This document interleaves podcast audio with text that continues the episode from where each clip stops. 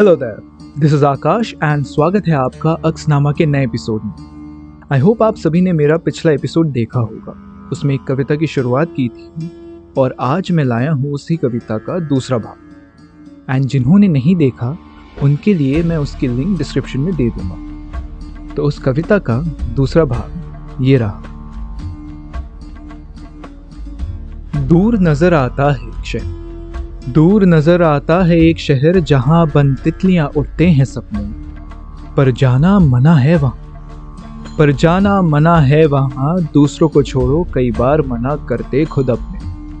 कहते हैं, रहते हैं वहाँ कुछ बेफिक्रे। कहते हैं, रहते हैं वहाँ कुछ बेफिक्रे, जो लगा सपनों को पंख हर जगह उड़ते फिरे। न कोई रोके, न टोके।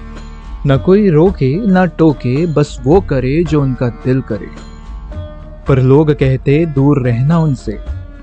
पर लोग कहते दूर रहना उनसे और यदि दिया उन्हें थोड़ा भी वक्त तो बहकर उनकी बातों में तुम तो बहकर उनकी बातों में तुम भूल जाओगे उसूलों के दरख्त और फिर भी बात करी उनसे तुमने, और फिर भी बात करी उनसे तुमने तो बताएँगे वो रास्तों के सब खतरे। मुश्किलों के पर्वत परेशानियों की नदी और एक लड़ाई।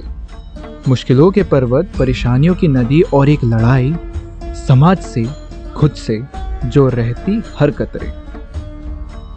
पर इस लड़ाई से दूर मुश्किलों के पार, पर इस लड़ाई से दूर मुश्किलों के पार वो जगह, जहाँ सच होते हैं सपने।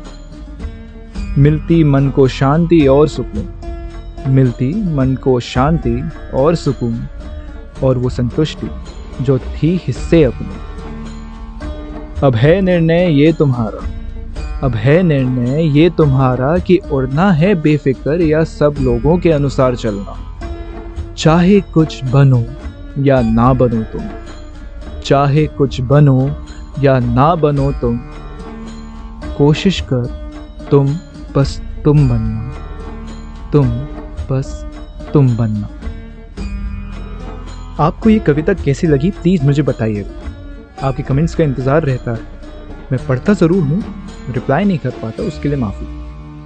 तो फिर मुलाकात होगी आपसे। इसी सफ़र में कुछ बातें दी बातें जो है कुछ आपकी और कुछ मेरी।